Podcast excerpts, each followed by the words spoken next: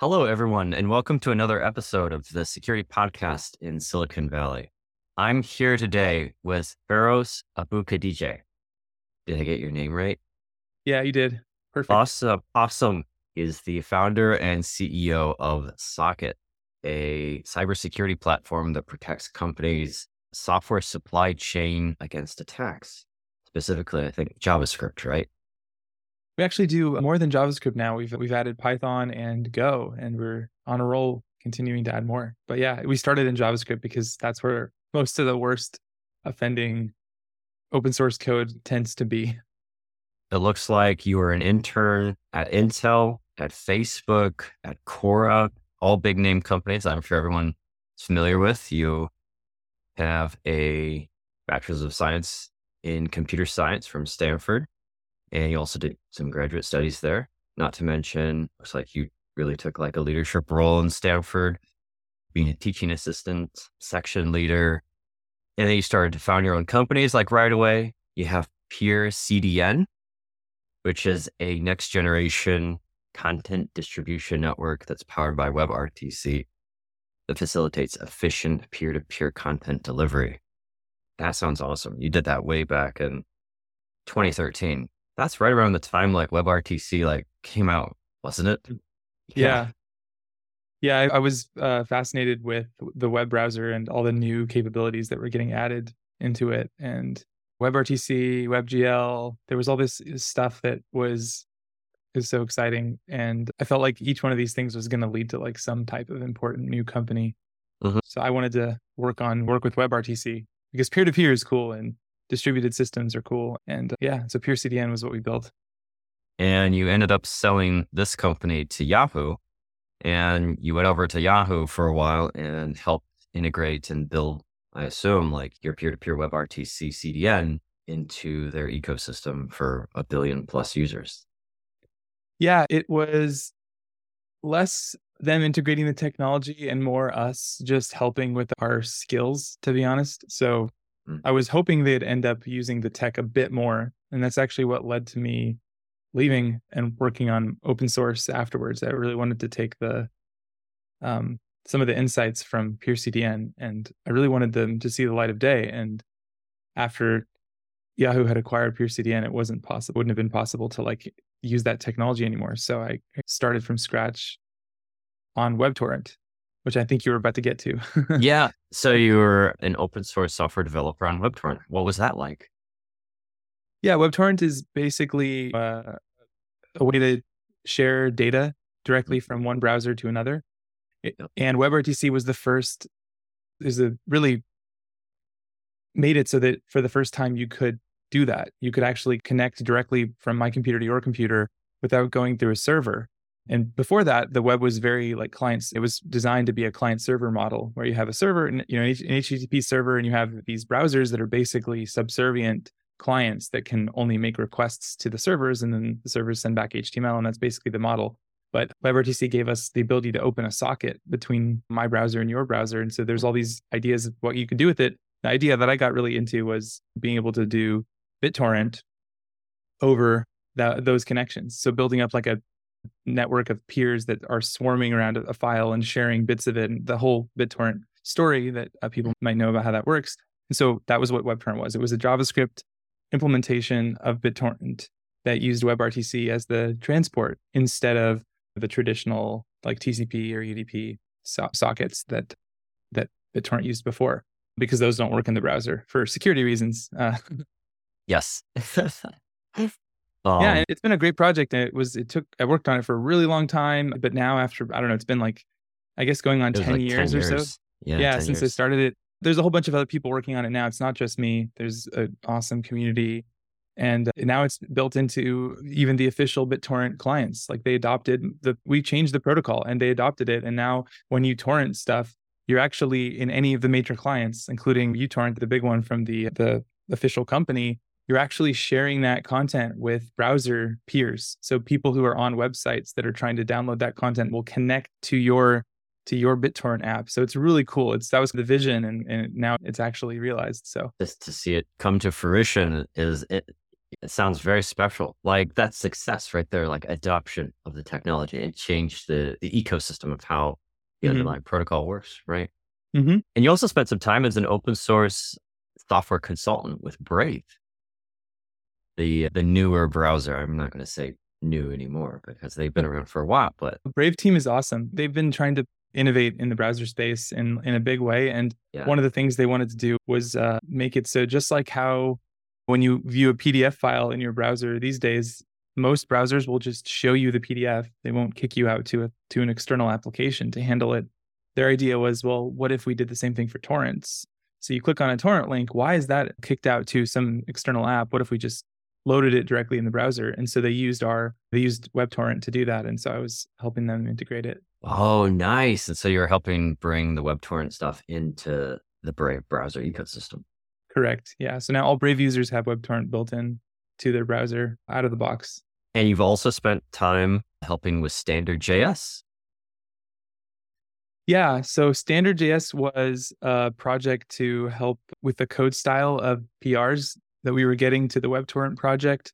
Mm-hmm. So I just got tired of giving style feedback to people like, hey, this is a great change, but can you please change? I have a kind of weird coding style, or it was weirder in the past, but it's gotten more normal, where you omit semicolons in JavaScript to make it look more like Python, and it actually works fine. And so the things like that, I got tired of giving that feedback in all of our pull requests. And so I just made a library to enforce that. It's built on it's built on another linter underneath the hood called ESLint, but it basically is an opinionated set of settings. And the kind of funny story behind the name is that I was going to call it something like Feross's style or just some random name, some random package name. And then I wrote a little script to see like what names were available on NPM that were relevant potentially to this type of a project.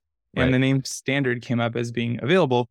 And I thought that I was like, oh, this will be funny. I'll call it JavaScript standard style, as if my style is the standard style that everybody should use as a joke.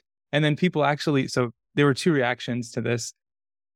First of all my friends, like a bunch of my friends and fellow open source maintainers were like, oh, this is amazing. Like, now I never have to give feedback on PRs anymore. Like, I don't really care whether your style is, whether I agree with every decision. I just like that there's like a tool that I don't have to configure, because the other linters require you to write like a 200-line config file to get it going, right? And to select what your preferences are. And then you have to copy that into every project you work on.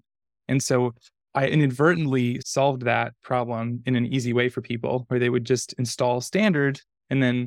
And you gave it a very descriptive name. It's just like, okay, here's where we're going to start. It's the standard. Yeah, right? Exactly. Nice.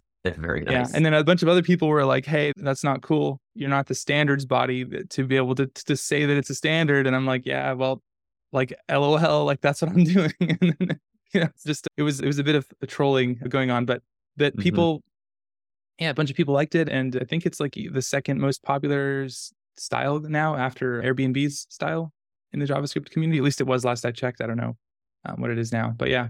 So it was pretty cool. And people really get a lot of value from not having to have those style debates on their teams anymore by using it. Yeah, that's the main kicker for me. Every time I have a discussion around style, it's like, well, what's already there, and let's just keep using whatever it is. And I'm not really going to be dogmatic about where I think things should go, because I'm usually stepping into a project or code that already exists. And just want to maintain readability. Yeah. And there's always the teammates who want to go in and like tweak it to like, they're like, they'll sneak it a change into the style in some other unrelated pull request. Oh, or they go into their IDE and they have a slightly different style configuration, and every file that they look at like automatically gets restylized. And then their pull requests are just massive, like off, and you try to find like the actual semantic change and it's impossible. So it's funny. And now you're not only the founder and CEO of Socket, but you're a visiting lecturer at Stanford University. It looks like you started the course, Web Security, CS253. Yeah, so Stanford used to teach this course when I was in undergrad, and it was my favorite course, like by far. Just, it was my introduction to web security, and I loved it. And when I went back to do my master's, they had stopped teaching it. And so I was heartbroken, because I was like, this was the best. This was so fun. This was it was one of these classes that was so special. Like, literally the final exam was, here is a VM running a vulnerable e-commerce website server on it, and we were supposed to basically run this thing and find every possible way to hack, basically to do a pen test of this e-commerce site, and we had 24 hours.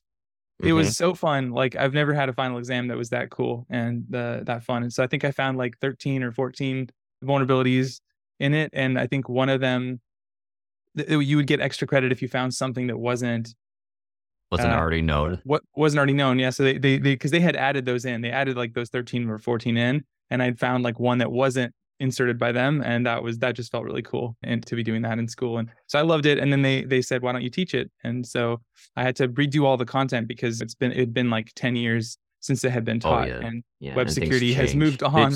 It changes big time over the course of 10 years, doesn't it? Yeah. It's shocking how much better it is, and also how much more complicated it is. Just the number of you can't just explain, oh, here's how cookies work and here's all these attacks you can do with them. It's now you have to explain all the attributes and all the different settings that affect how they work and all the new restrictions for ads and tracking. And it's insanely more complicated than it was back then, but more secure, hopefully, after all this work.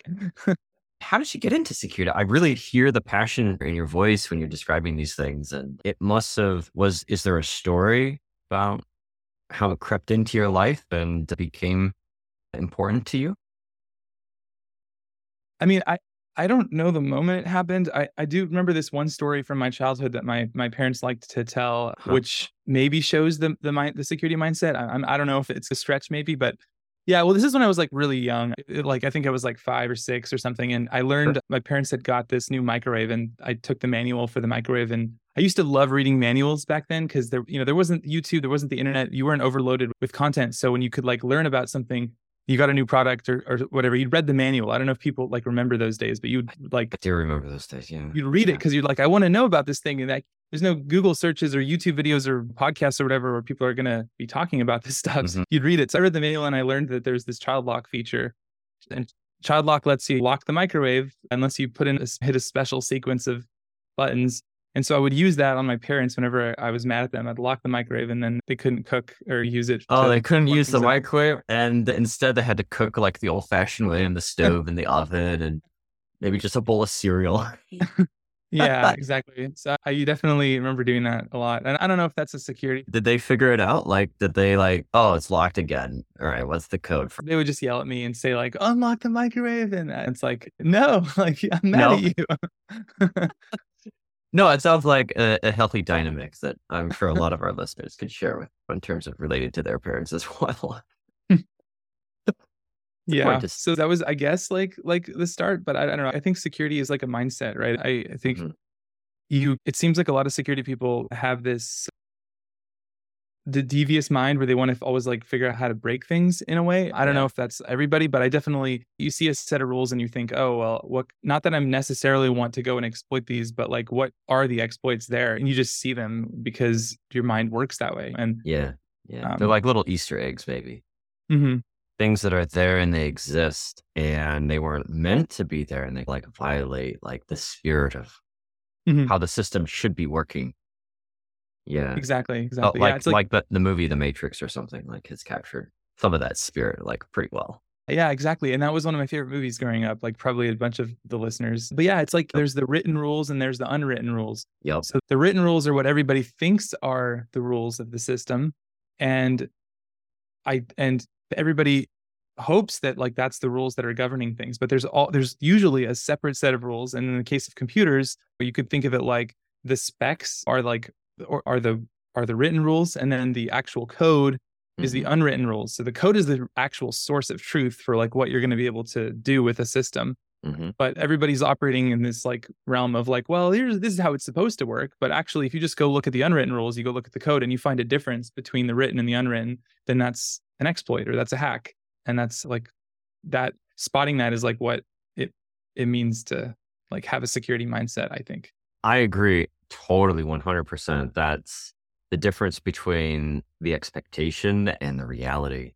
Mm-hmm. And there's little hiccups, I would say, between those two. And discovering those, there's an art to that, right? You have to understand, the mechanics, and there's a science to how, computers work. And we to be good at that art, you have to understand the basics. But within that space, you can be surprised. And those little surprises, they can be little security exploits. So what are some of the surprises that Socket helps prevent or mitigate the risk around? Speaking of security exploits, and so what does Socket do exactly for just our community listeners? Yeah. Socket is a tool that helps fight vulnerabilities and malware and supply chain attacks that come from your open source dependencies. So we built it to provide visibility, defense in depth, and proactive protection from attacks that originate in your dependencies.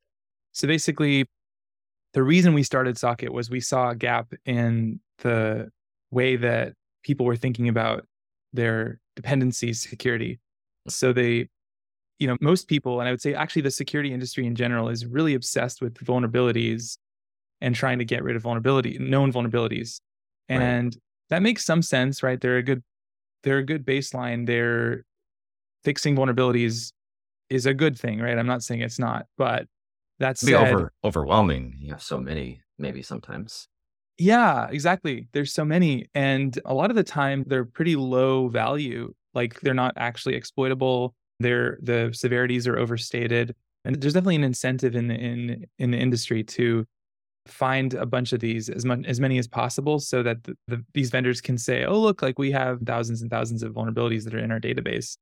But in terms of the security impact, I would guess or estimate that probably 95% of CVEs are not worth even fixing. Like they're just noise. And the teams that are spending their time fixing these are just doing busy work a lot of the time.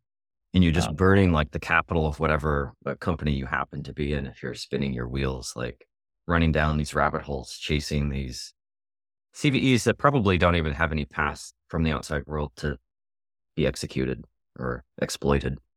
Yeah, exactly. And so I was working on a project, and this is actually another like website that I had built before Socket, which is called Wormhole. And my friend and I were building it, and the idea is it's an end-to-end encrypted file transfer application. So it had high security requirements. We didn't want to see anything about what our users were doing on the service. And we did everything right in terms of security. We had really strict code review, a strict content security policy. We were very careful when choosing our dependencies. We used all the standard security tools. We did all this stuff, but despite all this, we still had a dependency tree with thousands of dependencies in it. Right. And probably a lot of the listeners are familiar with this problem. It's a particularly bad problem in JavaScript and in NPM, where you end up with just these huge dependency trees. And it was something like we were using Dependabot, I think, to keep them up to date as well, and to help fix CVEs. And a lot of folks are probably familiar with that. Yeah, you're doing the right thing there, right? Or trying to. Yeah. But something like 5% of our app's total lines of code, were churning every week by doing that. And so if you think about that, like your app is 90% open source, and you're merging these PRs all the time that are changing the dependency versions. Right. You're actually churning like a huge percentage of your app code every week. And most people, I would say almost everybody, like probably literally everybody, doesn't look at the code that they're merging. They're just clicking merge on those PRs and letting those dependencies just change and assuming that it's going to be better. And so we had this nagging feeling that we weren't doing right by our users by doing that. And so, and we also realized we were reviewing our own code. Like I was reviewing my teammates' code more closely than I was reviewing the code written by these random people on the internet that were making my dependencies. And I felt like there was something off about that as well. Right. No, so the problem makes sense. So we have all of this code out there. We want to use all of the great work that has been laid down as a foundation that we can build on top of. Mm-hmm. Often that shows up as open source projects, and it doesn't even matter if you're using like JavaScript or Go or Java or whatever, Python, like you're pulling in all of these dependencies from the open source community, which is great, but it also opens up the possibility of like, well, what if something malicious ends up coming into your project? And a really scary piece is like, okay, well, if you're at a big company and someone knows that you're using a very particular like JavaScript library, and that library depends on three other libraries that are all open source as well. And one of them is like maybe lesser known. Could you just contribute something into that lesser known library and introduce a vulnerability or a hiccup or, and really have like a targeted attack for something, for a very juicy target when you have a lot at stake.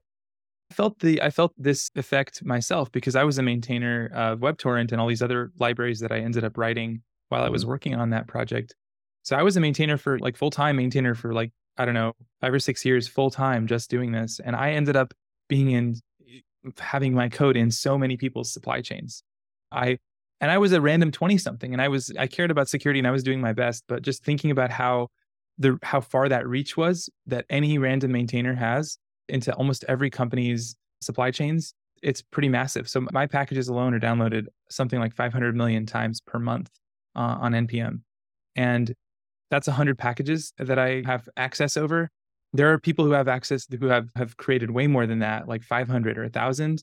And there's one person I know who actually has 17% of all downloads on NPM are controlled by his one account. He's an amazing maintainer. But I'm sure he's an amazing individual too, and like would never do anything malicious, but like in the off case, like you lose your laptop or something like that, you can also have a security breach perhaps that way as well. Right. Right. So there's that aspect. And then there's also just dependencies getting compromised by their maintainers. So it's very normal in open source that over time, new maintainers are added to help contribute to the project. Maybe you get tired of maintaining something and you give it to somebody else to take over. That's actually very normal and very healthy. Yep. But there's been cases, the most famous one that I remember started, it was in 2017 when it first got on my radar that this was a problem, was a package called EventStream was compromised. And the story behind it was this maintainer named Dominic Tarr was not interested in maintaining this library anymore. He was one of these really prolific folks. He had, I think, something like 500 plus packages that he had written, very creative person. But this was one of his older ones, and it had been used by, it had millions of downloads per month. And someone approached him and said, I'd love to take over maintenance of it. Right. And he did what you normally do, which is you say, I'm not using it. I'm not taking care of it anymore. Sure. Go ahead. Yeah. And this person was nefarious. They waited a month. They did good changes for about a month, and then they snuck in a backdoor. And this was very hyper-targeted to one particular company. Right. Yeah. They literally did exactly what you described. They literally knew that this dependency was in a chain of dependencies that was used by the company they wanted to attack. And they put in a backdoor, and the way they did it was super sneaky. It was designed to only execute in that particular environment that they wanted to target. So nobody noticed it. It was heavily obfuscated, and it basically used the description of the top level project. So pull that out and use that as a decryption key to decrypt the malware. And so what that meant was everybody else, like who was running it, would fail to decrypt and nothing would happen. But because in that one environment, key. Yeah, you had the wrong key. Yeah. Wow, the wrong key. Yeah. And so it was very clever, and it basically caused this company's desktop app that they built to get backdoored, and they shipped it out to all their users, and then a bunch of users were affected. And in that case, it was a crypto wallet, and so they had like all their crypto stolen. Typical, right? Crypto stories. Well, when you have money on the line, like you become a target, right? It's a theme. And hackers, they run a business too, and they go after the lowest hanging fruit. And oftentimes you don't need to have a perfect solution. You just need to raise the cost of the attack to make that payout not worth it from their perspective. Yeah. It's maybe I don't know, that's one way to think about like folks that go after hacks and that hacker mindset. But in some sense, their time is just as limited as ours. And they're running a business. Some of them are running a business. Some of them they do it for like the street cred or the respect or whatever you want to call it. And yeah. And in this case, I think people hadn't paid much attention to, like in the past, they weren't really aware of the massive opportunity in open source, like for their attacks.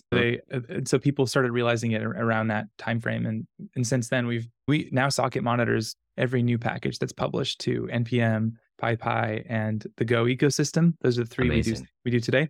Yeah. And we see it's like every few minutes, we have a live threat feed in our kind of internal company dashboard that shows us like all the stuff we're catching and blocking. And it's like every few minutes there's stuff we detect, and it's outright malware. It's literally someone compromised a package and added something to it. Or the most common attack is actually typo squatting, where they'll register a name that's similar to a popular package's name and hope that people are going to typo the install. Just typo the install, yeah. Yeah, and I've done that before. I've actually typoed installs before, but I always rush as fast as I can to hit Control C and cancel the install. Yes. And now that's one of the things Socket can help with, is you don't have to do that anymore. It'll intercept the NPM install and tell you, hey, it looks like the thing you're installing has 10 downloads, and there's a package that's one letter off, that's one letter different, that has 10 million downloads. Like, maybe you meant that one instead, and it'll ask you if you're sure before you proceed. That's awesome. So Socket, what it does is it takes all of the open source community contributions and it runs it through a static analyzer. It looks for known malware patterns, and then does it do any dynamic analysis, or how does it flag something as interesting or raise it for maybe a human to go look at? And do you guys look at them yourselves too, when they get flagged or? Yeah, we do that. Definitely have humans looking at everything that we flag. But before that, we also, we have a lot of automation involved here. So we have to analyze every package in all these ecosystems in real time. Right. And the scale is so massive. So what I can share, the insight here was I started seeing these supply chain attacks happening in the ecosystem starting in 2017. And every time one of these would happen, I'd look at the attack code and I'd say, my goodness, if somebody just looked at this, if somebody just had looked at for 1 minute at this diff, they would see right there in front of their eyes, a very obvious attack. There's a giant blob of obfuscated code added to this file. It's obvious that something is weird about that. Or, oh, look, they're running eval on a giant base64 encoded string, at runtime, run this clearly obfuscated code. Or they're making a network request and reading the entire list of environment variables in the package and sending that off to the network. And before this version of the package, they'd never needed the network. They never needed to access the environment variables. It was a completely different, the package never needed those permissions in some sense, right? It never needed those capabilities. And then now, all of a sudden, in this new patch version, and patches and minor versions are supposed to be pretty small changes and not significant changes, right. Suddenly they're claiming in this patch version that they need all this new permission, right? Yeah. Okay, so it sounds like you wrote or you have your own heuristic of what risk looks like, and you can find that through a static analysis by encoding some of those patterns maybe into an initial first pass, and then folks look at it. Correct. Judge. And when you say folks look at it, part of what we do is we have it's a bunch of heuristics, but also we have, and I hesitate to say AI because everybody uses it as a buzzword in security. You're trying not to jump on the AI bandwagon, but correct. Yeah. For most of security, AI has been this snake oil fake. A little bit. Yeah, maybe. Yeah. Uh-huh. And I don't want to be in that realm by any means, but I have to say that with the new LLMs that have come out, Socket's been paying really close attention to the LLM tech, and we were playing around with GPT-3 back in before ChatGPT had even come out and had gotten everybody excited by it. And we were playing around with using GPT to explain package behavior. So when we see a network call, we can actually use the reasoning capabilities of the LLM to say what is the reason for this network call, and what data does it seem like it's sending out. And so being able to analyze the source code and figure out the purpose of each of the different permissions that are being used is actually pretty cool and pretty useful. And so it's not just heuristic goes in, and then we have a human look at it and do the analysis. We actually have the ability to, within a minute of a package being published to one of these open source registries, we actually do our heuristics using static analysis. And then we also put it into this LLM. And if it's high confidence enough about this being malicious, we actually block it right away. So we have auto blocks within minutes of publishing. And it's pretty cool. It means that it's the fastest possible way to block this. Yeah. And so to receive the benefit, all of that hard work that you guys have put in, the blood, sweat, and tears that you've poured into Socket, and figuring out what are those heuristics? Can we use LLMs to accelerate our judgment calls, on obvious cases? It sounds like it's a command line tool that you install as a developer in your local development environment to help you manage and maintain your local installs of dependencies on the various projects that you have for language supported So we definitely have a CLI, but actually most users use our GitHub app. And the reason is that it's because we're listed in the GitHub marketplace. It's actually like a really easy install. It's literally 2 clicks to install it. And if you use JavaScript or Python or Go and you want to try out Socket, it's a 2-click install, and then it'll add it to all your GitHub repositories and you can start playing with it. There's no need to go repository by repository and change the way that you do your CI or add a new GitHub action to every single repo. It's like a 2-click thing, and then boom, we're on like all the repos. And then what we do is when we see any pull request that is adding a new dependency or updating a dependency, those are the 2 times when you're bringing in new third-party code. Yep. And so we will analyze those changes, and we do it where we never want to bother a developer with risk that they didn't cause themselves in that pull request. Mm-hmm. So anything that you already have that's risky, we're going to ignore and only tell the developer in their pull request, here's what you are doing wrong, or like what you could improve in this pull request. So here's a package that looks like it's a typo, or here's a package that's malware. We're going to block this PR. And here's a new one. Like here's a change that looks like suspicious, like careful. Yeah, I like that. Correct. So it's right there in line in their workflow where they're spending all their time. They don't have to go out to a separate tool. They don't have to do anything complicated. It just slots in right there, and it just helps them do better. Like that sounds so easy. That sounds so easy. I think like security done correctly fits into like our daily lives, fits into the processes that we already have, and is almost invisible, except when you need to flag something and there's an action required. So nice. Yeah. So simple.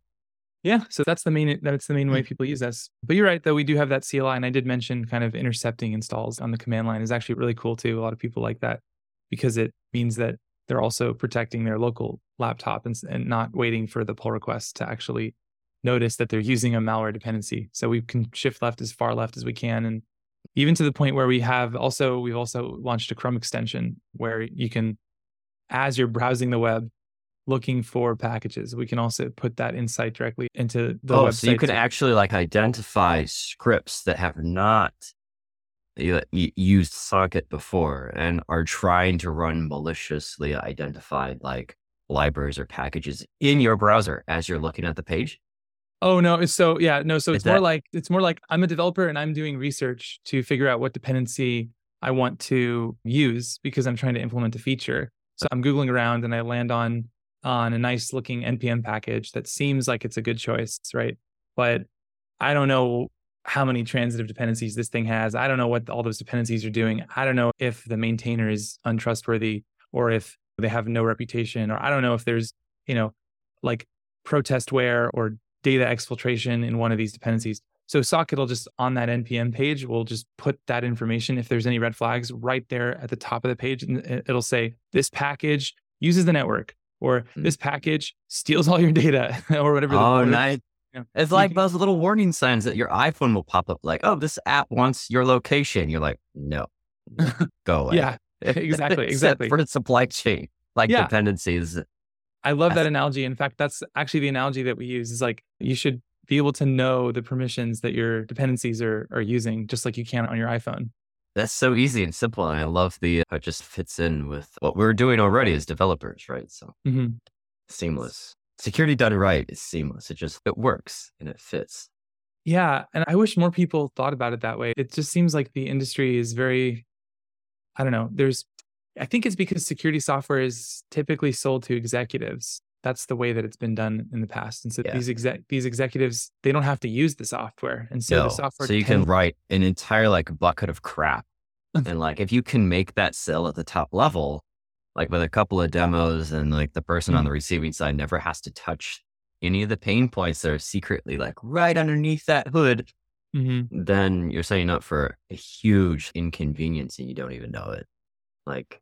in a bottom-up go-to-market strategy, which is like what you have, where you're targeting like the folks, the users and the adopters, and the buyers are the same people. They're all the same. Like, and we're going from engineers on up the chain, bottom up, instead of top down from CISOs and directors pushing stuff down. Like, I think that's the appropriate way. Like, as a leader, if you're not respecting people's autonomy and you're not asking for solutions to hard problems, but instead you're dictating like what you expect solutions to be, you're really like violating people's autonomy and you're not allowing them to bring their full self to the table.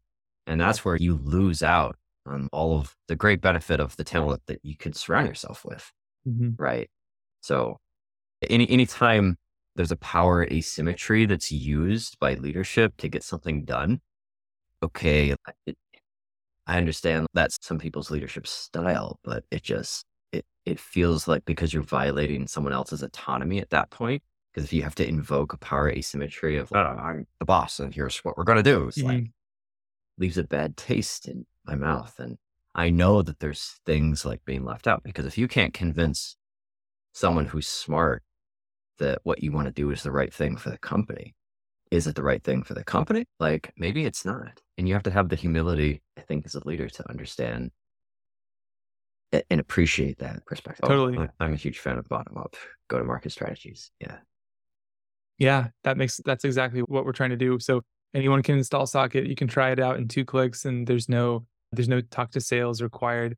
And obviously we do work with CISOs and heads of application security. Of course. Yeah. How awesome is it if the developers in the company have already used Socket to evaluate packages before, and then you come in as the head of application security and you say, hey, we're thinking of using Socket. And then a bunch of people on the developer side raise their hand and say, oh yeah, I love Socket.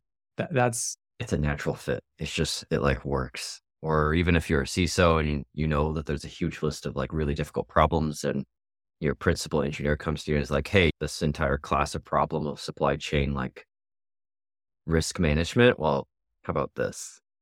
And it's basically mitigated as much as you're ever going to get mitigated. Mm-hmm. It's all. That's music no tools, to you. No tool's perfect, but yeah, we definitely think if you go beyond just focusing on known vulnerabilities and you take a holistic look at the risk of packages and realize that supply chain attacks are actually way worse than the average vulnerability. Malware is way worse than the average vulnerability. And most companies are doing nothing about that today because the vulnerabilities companies in that tooling is just so prominent. It's so easy. It's actually been so easy to just check against this database and everybody's just doing that because it's easy. The much harder problem is to say, what is this dependency going to do? Right. And so if you do that, I think that plus being developer friendly and being right there in the developer workflow, that's like a really good recipe for success. Awesome. So now with all of this, like with you leading the charge there at Socket and as founder and CEO of this growing successful security company, what's your typical day look like? I do spend a large amount of time talking to customers and figuring out what we could be doing better and demoing the product, helping people use the product. And that way I can bring back those insights to the team and then mm-hmm. help prioritize them. At Socket, we're a pretty small team. And so we move really fast and we actually do weekly planning cycles, which means that we do have goals for the month, goals for the quarter, but we also can pivot within the span of a week. And so when we realize we've talked to a customer and there's something that's very obvious, very important that they need, we can actually go in and that could be something we work on that very next week. That's really, we have a really tight loop between like customer feedback and then shipping things in the product. How big is the team? We're actually about 15 people right now. Wow. Yeah. Wow. That is very small. Yeah. It must be super efficient. Yeah. Yeah. A lot of people think that we're 50 or 100 people just because of the rate that we ship stuff. But our mm-hmm. team it's all very senior folks and all just very, very good at what they do. Amazing. So what's the best day that you've had so far? The best day that we've had. That's interesting. I think I definitely love when we get new customers, like new large customers on board, because it just, mm-hmm. it's more and more evidence that people are liking our approach. Mm-hmm. So yeah, we recently had a big customer switch over to Socket from another tool that just does vulnerabilities. Yeah. Competitor. Yeah. And it was just like a huge validation for us and for the whole team that we're, wow, like a company that, you know, is this large and this, I don't want to say conservative, but like this careful realizes that they had a gap and that we're the solution to that gap, like that, how exciting is that? Like, we're actually really onto something here. So anytime we get more signs that we're building the right thing, it feels so good as the founder of a company, because so many startups don't ever get to product market fit. And it's like, it's really just, it's the reason that so many companies fail at this, at the pre-Series A stage. Right.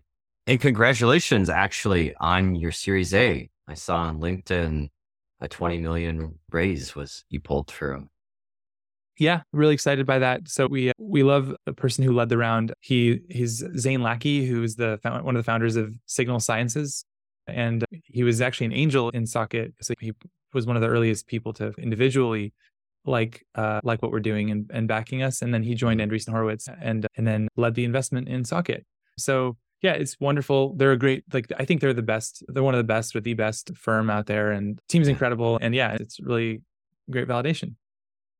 What's been the most challenging day that you've had so far? We haven't had anything dramatically bad happen. Some of the kind of crazy stories you hear about, at maybe other startups. We were actually a pretty mature team, as you can imagine. With a great group, yeah. Yeah, I think we have a great group. So I think the bad days are just days where the day gets by you. You start a bunch of things come up and then at the end of the day, you feel like, what did I really do today? And where you just get pulled into too many different directions and you lose focus a little bit. Those days are my worst days, but it's never a thing that gets me down. I'm usually just ready to go the next day and just got to keep showing up and putting in the work. Consistency counts for a lot. And sometimes we can be our own worst critic. We look back and we think about how do we handle something? So I often find sense of compassion goes a long way, and remind yourself, you mentioned, tomorrow's going to be another day. Mm-hmm. Have another go at it. Right. So, mm-hmm. And there's no such thing as failure unless you actually give up. Right. If you give up, okay, it's done. But if you just keep at it, persistent, keep showing up, it's good. It's good. Success is right over the horizon. Mm-hmm. Yeah, for sure. So what's the founding story? Did you actually start building this yourself? You are very technical, but a strong technical background. You studied computer science and you noticed the problem. No co-founders? Yeah, no co-founders. I would love to have had a co-founder. I have to say, some days that when I'm wish that there was somebody else who could share some of that load, right. But no. So the story was, I was building that app I mentioned before, Wormhole, with a friend. And that was actually the company at the beginning. And we wanted to build a suite of productivity tools similar to the Google Workspace suite. So docs, spreadsheets, notes, emails, all that stuff that was all end-to-end encrypted. So the service provider wouldn't be able to. Really difficult challenge too, mm-hmm. especially because key lifecycle management is extremely complex and right. Yeah, there's a lot of challenges with that. And especially if you want to make it be a really good user experience in the web browser. So mm-hmm. you want to be able to, you don't necessarily have all the data already offline and are able right. to decrypt it. You need to be able to fetch from the server just the data that you need, just mm-hmm. the segments of the data that you need, and then to decrypt it as needed in the browser. So there was a lot of, and so we went to start with something that was just getting our foot in the door and getting kind of something out that was, relatively speaking, easier. And so we started with file transfer as the use case. And so Wormhole was, we wanted it to, and our sort of goal was not just, it's like this other service, but encrypted, but end-to-end encrypted, and therefore worse in the terms of user experience. That was not acceptable to us. We wanted it to be better in user experience and better in security. And those were both equally important. So with Wormhole, we were able to have the user experience of something like Dropbox Send or WeTransfer or Firefox Send or these browser-based file transfer services, but right. better in both user experience and security. So we actually had I'm super proud of it. It's still live today. If people want to check it out, it's at wormhole.app to go visit and see. But mm-hmm. it will actually will let you drop your files on the browser, no account needed. Instantly, you get a link that you can share. Even before the files are finished uploading to the service, you get this link that you can just go and paste and send to whoever you're trying to send it to. And now you're done. You don't have to Because I really didn't like the way you wait after you drop the files on. You got to wait 15 minutes to upload this giant 10 gig set of files, and then you get the link and then you send it. And that was the problem. So you get it right away. Yep. That's the first thing. The second thing. I'm trying it out right now. Whoa, oh, cool. It's like there is a wormhole. Gosh, yeah. Okay. The user experience is definitely interesting. I think with the wormhole animation, we definitely got some people love it, some people hate it. But the second thing we do that's really different is that the receiver of that link can actually start to access whatever files they want to within the set that you're sharing, even before you've finished uploading them to the server. So you could be 1% uploaded and they're like, I want to load this file over here. And it could be one of the ones that hasn't even been uploaded at all yet. And we will dynamically reprioritize the files that are being sent. And it also uses peer to increase the speed. So using WebRTC, we would actually connect directly the two browsers together and avoid the cloud and just go straight to your machine if you were both online at the same time. So it's like these niceties and these little tweaks that make the thing super fast. Right. I was very proud of it. But yeah, you asked about how we got to Socket. So that was where we. So it was a pivot. It was a pivot to make Wormhole more secure. You built this thing, or you start to build this thing, and then you realize, like, wait a second, I'm not the only one with this problem. Yeah, that's basically it. Yep. Yeah. What was that day? Well, how did you come to that realization that you just solved like a huge problem that the entire ecosystem and community faces? There was a moment. Yeah. I was asking around, like, what do people do? Like I mentioned, we did a lot of stuff to do security right with this. We wanted to do the best job we could. And it felt like we had exhausted all the things we could do that were in our control. And the last remaining piece that we didn't feel so good about was our pile of node dependencies that were sitting there taunting us. And they're like 90% of our code that we haven't even audited or looked at. And we're like, how can we say our app is safe if we've only looked at this 10% and then 90% over here? And I think a lot of developers don't appreciate that. I know they know it, but they don't really think deeply about it and appreciate that it doesn't matter whether it's code you wrote or whether it's code that somebody out there on the internet wrote.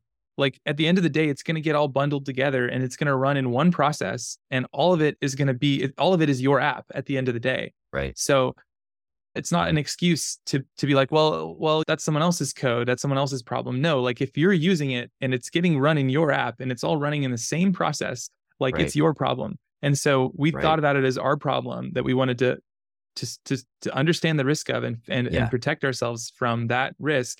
And so we started asking around and nobody had a solution. They all said, why don't you use this CVE scanner? And it was like, no, that's not really what we want. That's not really addressing the risk here. Like, I know that we have 0 CVEs. Like, what I'm concerned about is there's malware or a backdoor sending data. It could even be not even malware. It could be innocent. It could be there's some developers now that maintainers that like to add analytics code so they can learn who's using their package. They want to collect some analytics or whatever. So Perfectly legit use of I don't know. You have to be very careful what you collect. Yeah. It's sometimes legit. It's not malicious. Let's just say, it's not malicious, but it's it could be for a lot of companies. It would be something they don't want. Very risky. App. Yes, exactly. Yeah. And then you look at your browser, you open it up, and if it's JavaScript, you can see it connecting to all these random sites. And you're like, what is going on here? Why does it need to pipe data to all of these random things? Frustrating. Yeah. Yeah. And for us, we didn't want to pipe data to anybody. So we had obviously a content security policy in place that would prevent that. But we still wanted to, with defense in depth, you want to have multiple layers of security. Yeah. Yeah. Exactly. Yeah. And so that was what we were like, okay, so really there isn't a solution. And then I decided to go out and actually formally interview 40 application security leaders and ask them what they thought about this problem, what they're doing today to mitigate it and whether they think it's a problem that they care about, that they're trying to solve or what. And it was almost universal. 39 out of the 40 told me that they thought this was a top 3 priority but they felt like there was really no good solution. And it was one of those things that kept them up at night. And so that gave me the confidence that this was a big problem and we had faced the problem. They were facing the problem. We had an idea for how to solve the problem. And so you gave it a shot. And then you would go back to that 40 or the 39. I don't know what the one person did, but I don't want to name who it was. It's an app that it's definitely an app that folks have heard of. I'm not going to mention who it was, but they were like, we don't really care about like securing our dependencies. Like we just let developers can do whatever they want. Like it's fine.